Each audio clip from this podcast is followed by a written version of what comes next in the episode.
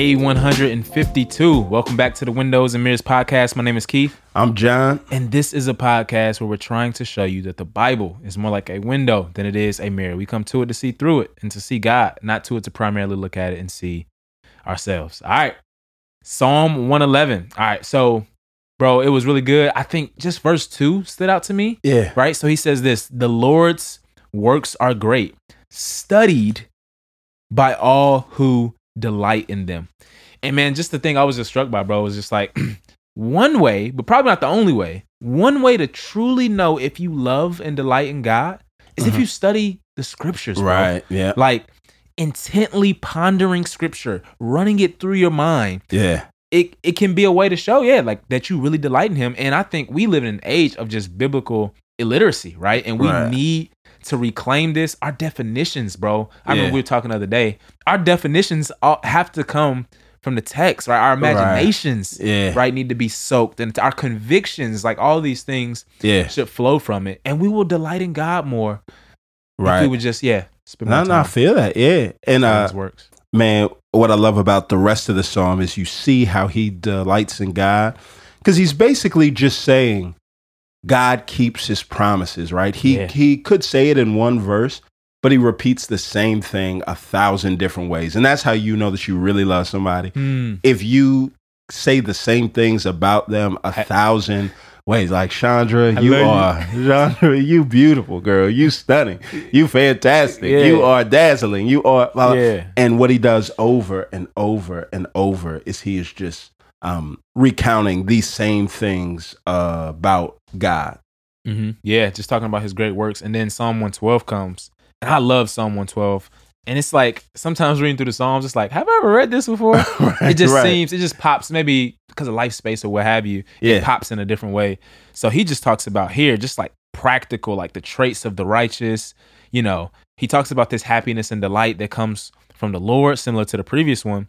But he then says something interesting. He says, yo, wealth and riches are in his house Yeah, and his righteousness endures forever. And he's just talking about the way like the righteous use their Right. resources. yeah, Um, and then he'll say, you know, good will come to the one who lends generously and conducts his business fairly. And the one of the things I just thought about, man, like generosity and godliness Mm. are so close that it's often hard to tell the difference. ah, Right. So he's just like, man, like this generosity just says so much about what we believe about God. Like, yeah, check your bank account, right? right. And you'll know what you're really hoping in. and Right. trusting in. No, yo, yo, and I, I love that point just because, man, when it comes to generosity, like, um, the reason why the Bible says God loves a cheerful giver Yeah. is because generosity is not just about your actions, it's about your attitude, right? Mm, a grouch that gives away a lot of money. Nobody calls him generous. Sure. They'll talk about what he did. He's a grouch that gave yeah. money, right? Yeah. Generosity has as much to do with our attitude as it does with our actions. And that's why I love like verse 9. So towards the end of the psalm, uh, he's going to say, He distributes freely to the poor, right? Mm. And, and, and so it kind of shows that this aspect of like um, giving, it, it's not this like obligation, right? He's not uh, grumbling, right? God is not uh uh God doesn't begrudgingly give his gifts. Mhm. Like he gives it generously. It's not some obligation that God has to us or to the poor. It is an outcome and overflow of the goodness of who God is. Yeah. So even yeah, no, that's so good, bro. Because it's like once again, he's like, man, if you just conduct your business ethically, right? Like Right. just these sorts of things show that, like, man, you know, God is uh, the center of your life, the hope of your life. And we see the same fate. Like Psalm 111 talked about God's righteousness enduring Right. forever.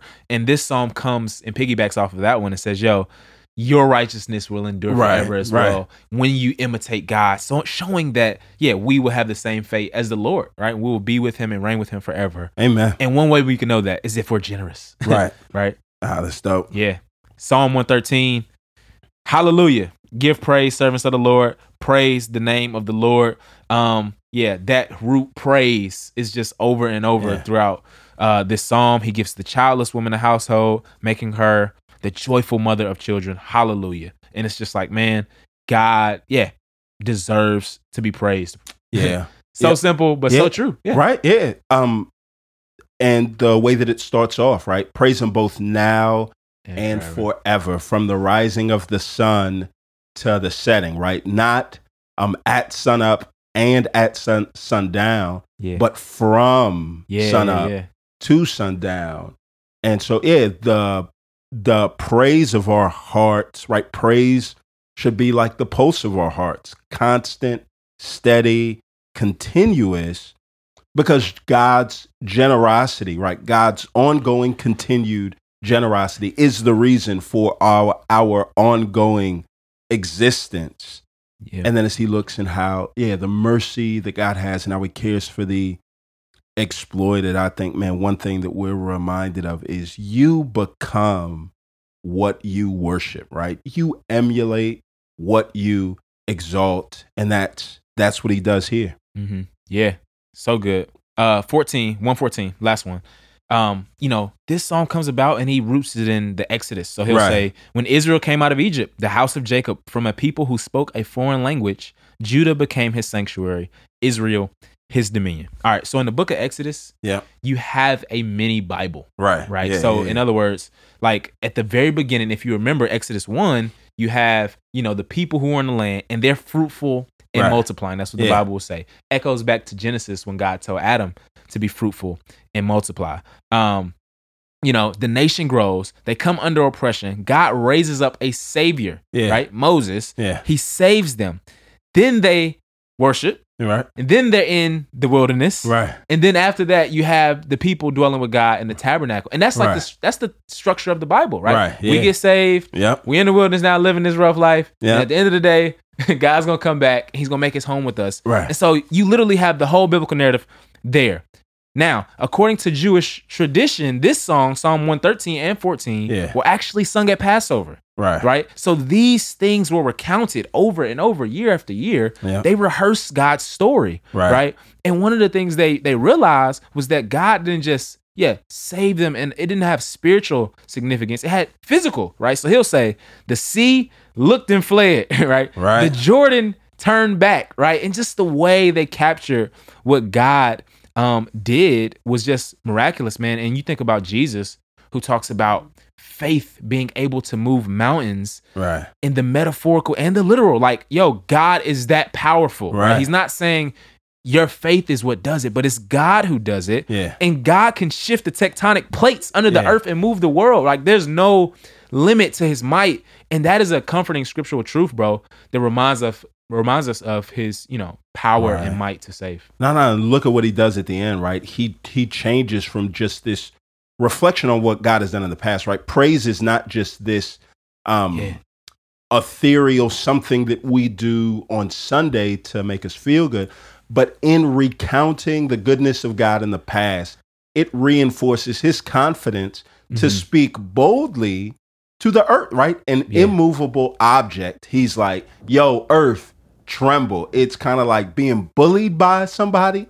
And you know that you can't beat them, but you remember you got a brother, and then you got that brother, and now you stand up, not because you're strong, but you stand up because it's no, listen, I remember who's on my side, so now I can talk to, yeah, a foe that has seemed to bully me for my entire existence. Yeah. And in praise, man, we do more than just recount the past, right? We are reminded that we can count on God in the present. Present, Yeah. Now let's pray. Father, um, I pray that you would help us to count on you in the present today. It's in Jesus' name we pray.